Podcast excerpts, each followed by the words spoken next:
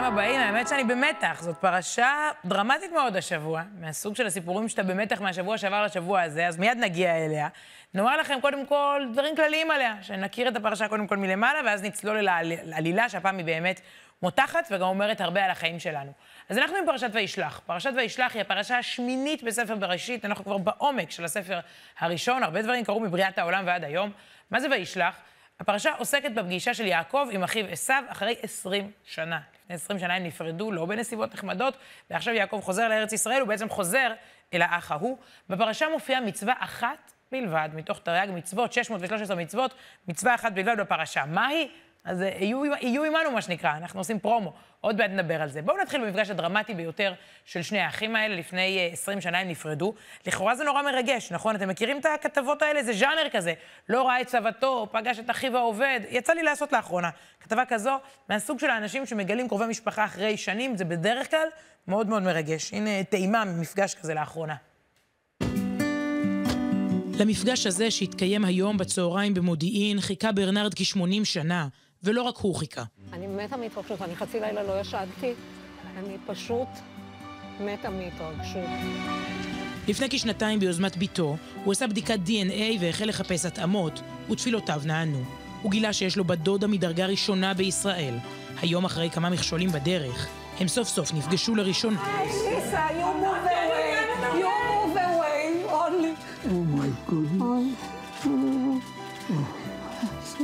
so exciting. So waiting. So calm. How are you? I'm fine. How are you? Fine. I'm also fine. Now better. הוא הסתתר כילד בשואה, ואז נמסר לבית יתומים, ואחרי שהסתיימה התופת, החל בחיפוש. חיפוש אחרי משפחה, אחרי שם, אחרי זהות. אז בדרך כלל זה מרגש, זה משמח. פה זה סיפור אחר לגמרי, זה לא הז'אנר הזה של הכתבות. תקציר הפרקים הקודמים, כן? רק נזכיר. יעקב בורח כי עשו רוצה להרוג אותו, יש פה קרב, מי הבכור, מי מקבל את הברכה. הוא מקים משפחה בחרן, אבל עכשיו הגיע הזמן לחזור הביתה ולהתמודד עם אחיו, שנמצא בינתיים בארץ ישראל. מה עושים? איך פוגשים את הרוע? איך ניגשים אל המפגש אליו? זו פרשה יסודית. הרבה מאוד אנשים, לפני שהיה להם מפגש חשוב עם המלך לאורך השנים, או ככה לאורך ההיסטוריה, איזה צורך להתמודד עם אדם מפחיד מבחוץ, הם היו ניגשים לפרשה ומקבלים ממנה כלים. בואו נקבל גם אנחנו. קודם כל, פנינו לשלום. הנקודה הראשונית במפגש של יעקב, בגישה שלו, בתנועה שלו כלפי אחיו, אני פניי לשלום. אולי לא סתם קוראים לצה"ל צבא ההגנה לישראל, זה האתוס שלנו, הגנה. לא באנו להילחם בכוח, רק אם צריך, באנו להגן. וישלח יעקב מלאכים לפניו, הוא שולח שליחים אל עשו, אחיו, ארצה, שעיר, שדה אדום. הוא קודם כל שולח שליחים. מה הם אומרים השליחים האלה? ויצב אותם לאמור, כה תאמרו לאדוני לעשו, הוא קורא לו אדוני. כה אמר עבדך יעקב, הוא קורא לעצמו עבדך. עם לבן גרתי, ואחרי ארד אתה. גרתי שם אצל לבן, אצל המשפחה שלנו, התעכבתי, עכשיו אני חוזר. ויהי לי שור וחמור, צאן ועבד ושפחה, ואשלך להגיד לאדוני, למצוא חן בעיניך. שוב אדוני, והוא גם רוצה למצוא חן. יעקב, וגם אנחנו עד היום, פנינו לשלום. אם אפשר להסתדר עם הרוע, אנחנו בטח לא ניזום איתו מלחמה יזומה למטרותינו, אנחנו כאן כדי לחיות בשלום, גם ישראל היום, במרחב. אבל אנחנו חייבים לעבור אל הנקודה השנייה, כי אחרי שפנינו לשלום, צריך להיערך לכל האפשרויות. ויעקב לא נערך רק לשלום. לא פראייר, אנחנו בניו לא פראיירים. יש לנו רצון בשלום, ואם לא, אז תראו, התגובות הן כאלה. וישובו המלאכים אל יעקב לאמור, באנו אל אחיך אל עשו, וגם הולך לקראתך וארבע מאות איש עמו. זה לא נראה טוב. עשו הולך לקראתך עם ארבע מאות חיילים. אה, בוא, בוא לא נהיה רק תמימים שמחכים לשלום. וירא יעקב מאוד, ויצר לו, הוא מפחד, והוא גם מצטער. ויחץ את העם, הוא חוצה את העם לחצי, את העם אשר איתו, ואת הצאן, ואת הבקר, ואת הגמלים, לשני מחנות. הוא בעצם מחלק אותם חצי-חצי. למה? פיזור סיכונים. הוא גם נערך למלחמה. ויאמר, אם יבוא עשו אל המחנה האחת ויכהו, אם הוא ילך לפה, והיה המחנה הנשאר לפלטה. ואם הוא ילך לפה, זה לפחות יישאר. טקטיקה, אסטרטגיה. והוא גם מתפלל. הוא נערך לשלום, הוא נערך למלחמה, והוא גם נערך לתפילה. ויאמר יעקב, אלוקי אבי אברהם ואלוקי אבי יצחק, השם האומר אליי, שוב לארצך ולמולדתך, ואיטיבה עמך. אתה אמרת לי לחזור כדי שיהיה לי טוב. קטונתי מכל החסדים ומכל האמת אשר עשית את עבדך. כי במקלי עברתי את הירדן הזה. אני יצאתי מפה לפני 20 שנה עם מקל ביד, ואתה הייתי לי שני מחנות, איזה משפחה, איזה ילדים, איזה רכוש. הצילני נא, מיד אחי, מיד עשו. אני לא יודע אם הוא אח שלי או שהוא עשו. כי ירא אנוכי, פן יבוא והיכני אם על בנים, תציל אותי מפניו. ואתה אמרת, הוא מזכיר לאלוקים, היטב היטיב עמך, ושמתי את זרעך כחול, אשר לא ייספר מרוב, הרי אתה הבטחת לי. אה, ילדים, הצלחה, ברכה, פה בארץ הזאת. אומר פה רש"י, יעקב מתכונן לשלושה דברים במקביל. יעקב מתכונן לשלום, למלחמה וגם לדורון ותפילה. הוא נותן מתנות כדי להגיע לשלום. דורון, מתנה, שי, תפילה. ראינו אותו עכשיו מתפלל. מלחמה, כי אם צריך, הוא גם יילחם. כל הדבר הזה מסוכם בשיר קסום. מדהים איך אפשר לבוא אלפי שנים אחרי זה, לנער את האבק מהמילים של יעקב, ולכתוב שיר שהופך לבאמת אה, איזה, אה, אה, אה, כאילו, לא רק בפלייליסט שלנו כאן בישראל, אלא בעולם היהודי כולו. אה, שיר שהופך ללהיט, וכל כך הרבה אנשים מזדהים איתו, עם המילים האלה שלו. עם התחושה הזאת של יעקב, של קטונתי, פנייה אה, כלפי מעלה, ואמירה, אני קטונתי מכל החסד שנתת לי, ותמשיך בבקשה ללוות אותי עם החסד הזה. יותר מכל המילים שלנו פה באולפן, בבנייני האומה לאחרונה, אברהם פריד, יונתן רזאל, שכתב את קטונתי והלחין את קטונתי, אה, מיטיבים לבטא את התחושה. קטונתי מכל החסדים ומכל האמת שעשית את עבדך. היי, קטונתי מכל החסדים ומכל האמת שעשית את עבדך. במקלי עברתי הירדן ואתה הייתי שתי מחנות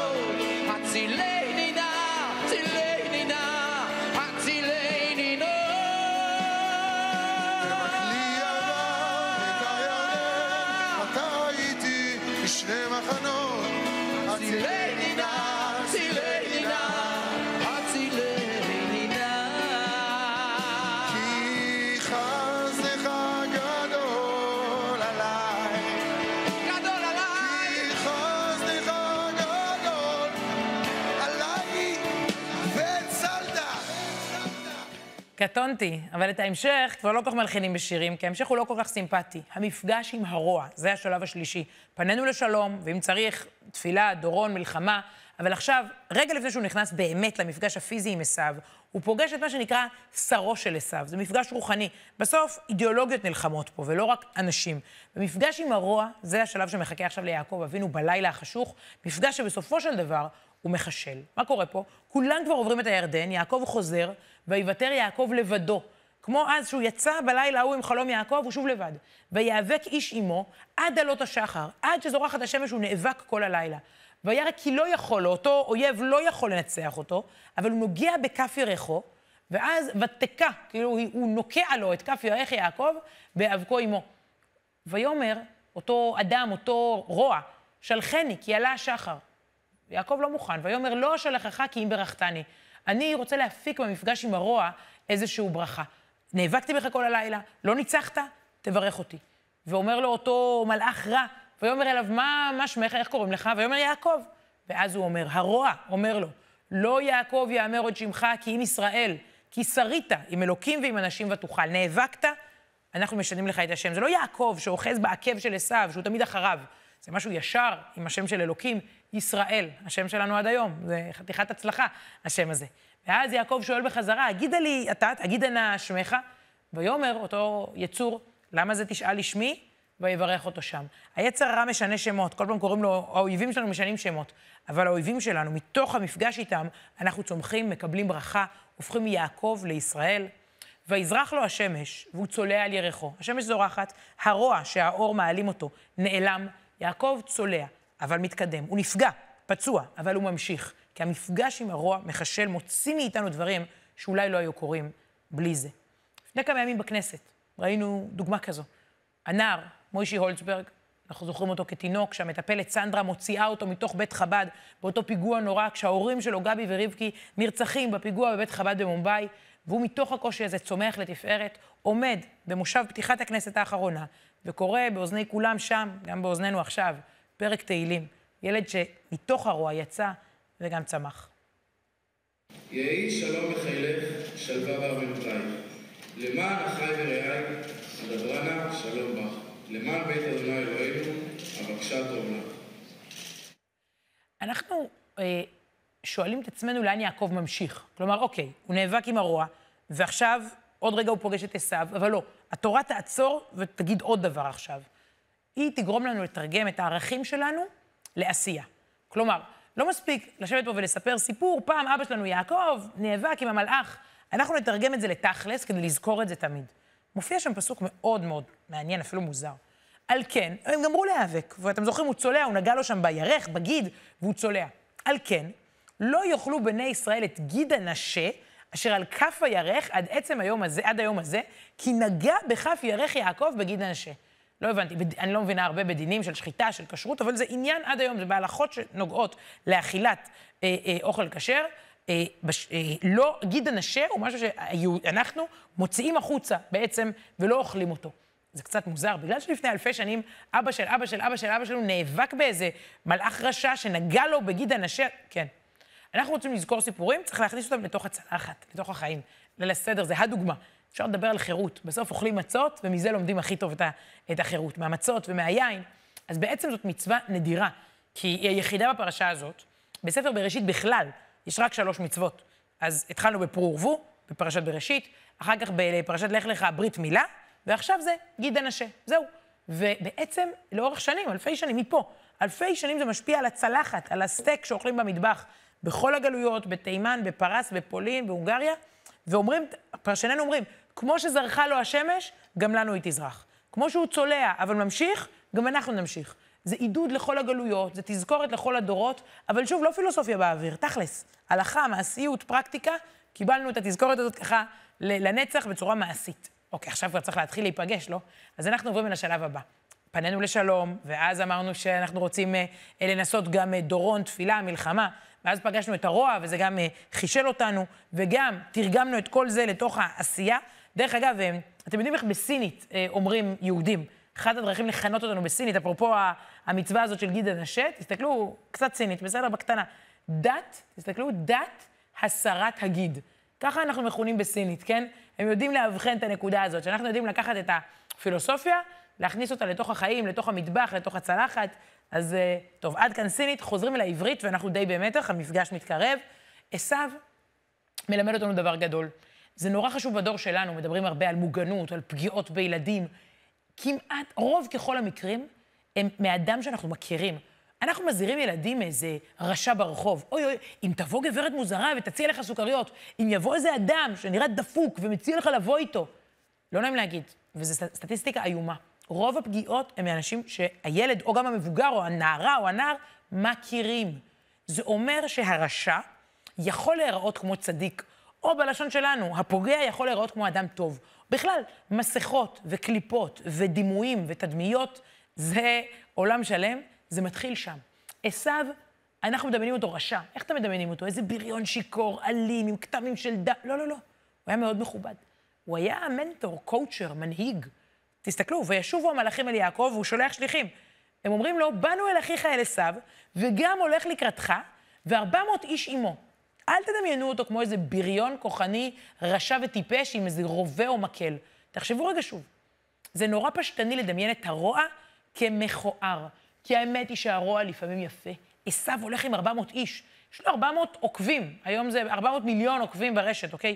הוא אושייה, הוא אינפלואנסר, מה שנקרא, הוא משפיען, הוא... יש לו תלמידים, הוא, הוא מנהיג רוחני, יש לו 400 איש מעריצים. הם הולכים אחרי השיטה שלו, כן? אומרים, אומרים השליחים ליעקב, הוא לא... עשיו הולך עם 400 איש שהולכים אחריו. בעצם, וזה, ואנחנו מכירים את זה עד היום, את האדם שכלפי חוץ הוא אולי מרשים, והוא גם יודע, יש לו חוש ורבלי, ושהוא, והוא נראה טוב, ועשו היה מאוד אה, אה, חיוני ומלא אנרגיות, והוא היה צייד, ואיש העולם הגדול.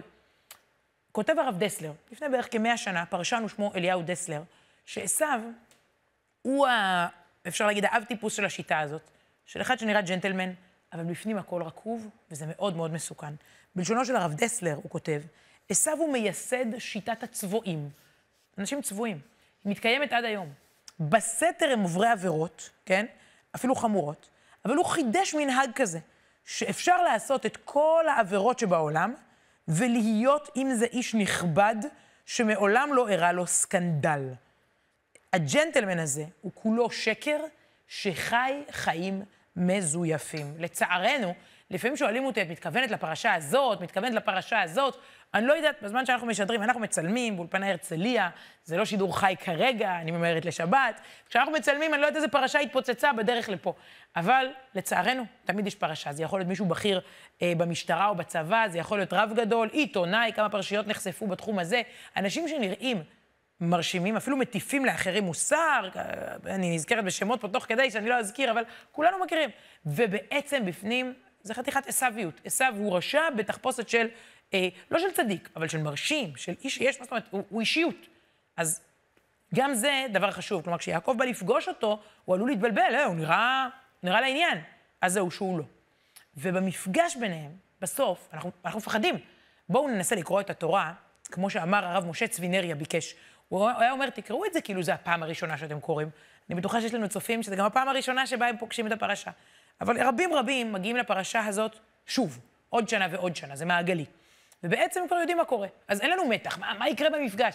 לכן, לכן זה נורא כיף אה, ללמוד את הפרשה עם ילדים. יואו, מה יהיה? מה יוסף יעשה? ומה יעקב יעשה? ומה יהיה עם אברהם? כי זה ככה, פעם ראשונה קוראים לזה גירסא דיינקותא, גרסת הינקות. אבל אנחנו כבר יודעים מה הולך לקרות. אבל בואו נעשה שוב, אומר הרב נריה, נסו לקרוא את הפרשה כאילו זו פעם ראשונה, להיכנס לתוך העלילה. וואו, מה, מה הולך להיות עכשיו? אז באמת, אין לנו מושג, זה, זה פחד. עשו מצד אחד מתקרב עם 400 איש. יעקב מצד שני כבר חילק את המשפחה שלו לשני חצאים, מתקרב, שלח מתנות, לא בטוח זה עזר לו כל כך. עשו ממשיך ללכת, יעקב נערך לכל האפשרויות, הוא כבר נאבק בלילה עם הדמות הזאת, אה, הרוחנית שמייצגת את עשו, הוא כבר צולע, הוא כבר קיבל שם חדש, עכשיו הוא בעצם קורא, זה המפגש של ישראל ועשו, לא של יעקב ועשו. והנה זה קורה.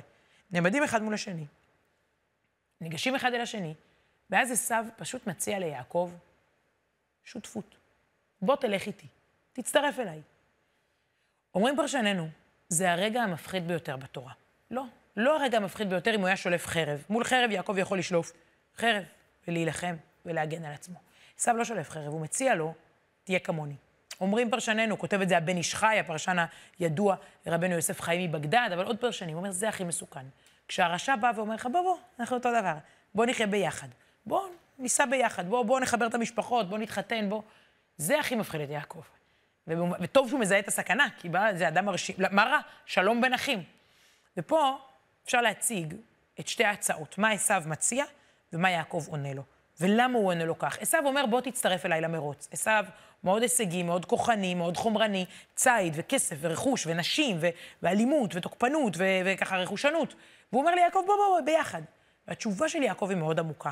למי שמדבר היום על בית, משפחה, על איזון בין קריירה לעבודה, אתם תאהבו את התשובה של יעקב. בואו נשים רגע פסוק מול פסוק. עשו מציע ליעקב, הוא אומר לו, בוא איתי. הוא אומר לו, נסע ונלכה ואלכה לנגדך.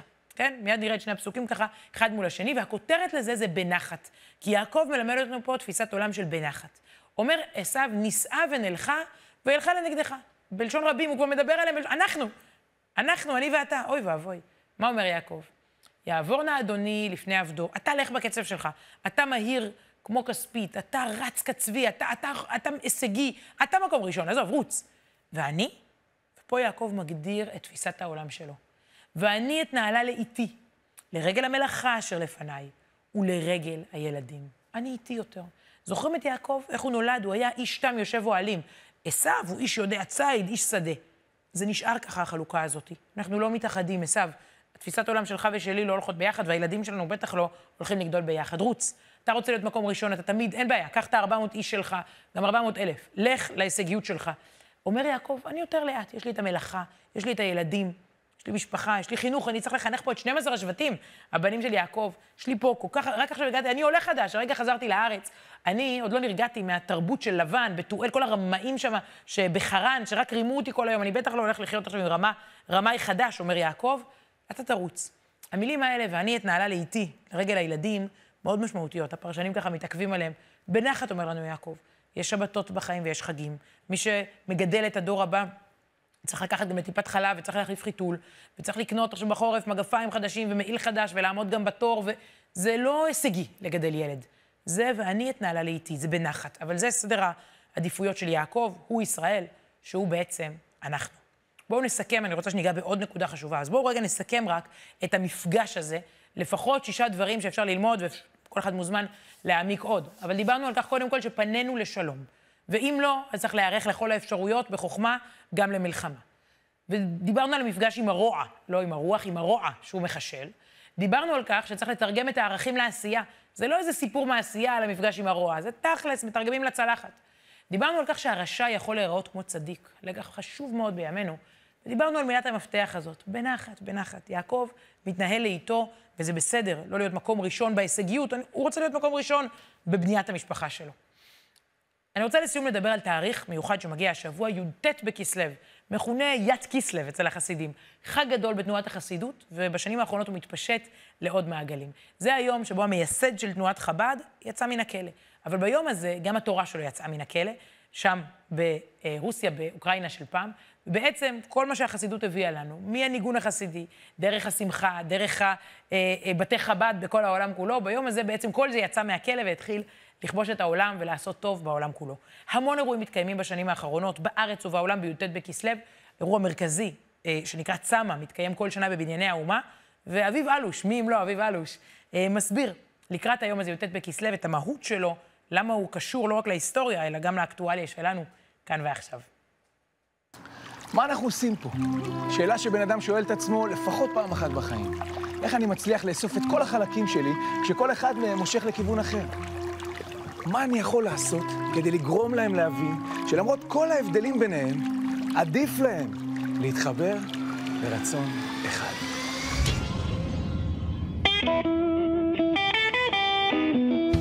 בי"ח באלול תקכ"ה, 1745, רבי ישראל הבעל שם טוב, מייסד תנועת החסידות, אומר לחסידים שלו לערוך סעודה חגיגית. בסעודה הוא מגלה להם שממש היום ירדה לעולם נשמה חדשה ומיוחדת.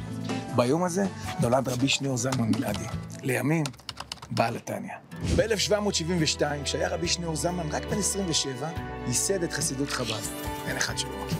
כל מה שהוא רצה זה להפוך את הרעיונות של הבעל שם טוב לנחלת הכלל. לאפשר לכל אדם, לא רק ליחידי סגולה, להצליח להשיג דבקות, התלהבות, אהבת השם, ובעיקר, בעיקר, בעיקר, אהבת ישראל. השיטה שלו מבוססת על העיקרון מוח שליט על הלב. כשאדם לומד, מעמיק ומתבונן, גם הלב מתעורר. במהלך ה-20 השנים הבאות יחבר רבי שניאור זלמן אות לאות, יום ולילה, כמעט בלי הפסקות, ויכתוב יצירה שתהפוך לספר יסוד בתנועת החסידות, ספר התניא. בספר הזה הוא מגלה לנו איזה מאבק אדיר מתחולל בכל אחד מאיתנו. שתי נפשות, נפש אלוקית, נפש בהמית, מלחמות על השליטה בנו, זו מושכת למעלה, זו מושכת למטה, אבל צעד אחר צעד הוא מדריך אותנו איך לתת לנפש האלוקית את הניצחון. יש מנהג ידוע, שכשמתחילים ללמוד בספר התניא, מתחילים ללמוד דווקא מפרק ל"ב. הלב של ספר התניא. הפרק שמתעסק, איך לא, באהבת ישראל. שם השאיר לנו בעל התניא כלים פרקטיים כדי שנצליח לעשות את זה. כל ישראל אחי ממש, כותב לנו בעל התניא. אנחנו מחוברים, אבל באמת מחוברים, לא בכאילו. רק בגוף אנחנו מחולקים. בדיוק כמו החלקים שבתוכנו, ככה גם אנחנו. כל אחד מושך לכיוון אחר, פועל אחרת, נוהג אחרת, חושב אחרת, נראה אחרת. אבל בסוף בסוף, כולנו אחד. תזכורת, לקראת י"ט בכסלו השבוע, אבל עוד קודם שבת, שבת שלום, ואחרי שלמדנו את הפרשה ונערכנו אליה, אנחנו מוכנים יותר להיכנס אליה. להתראות בשבוע הבא, שבת שלום.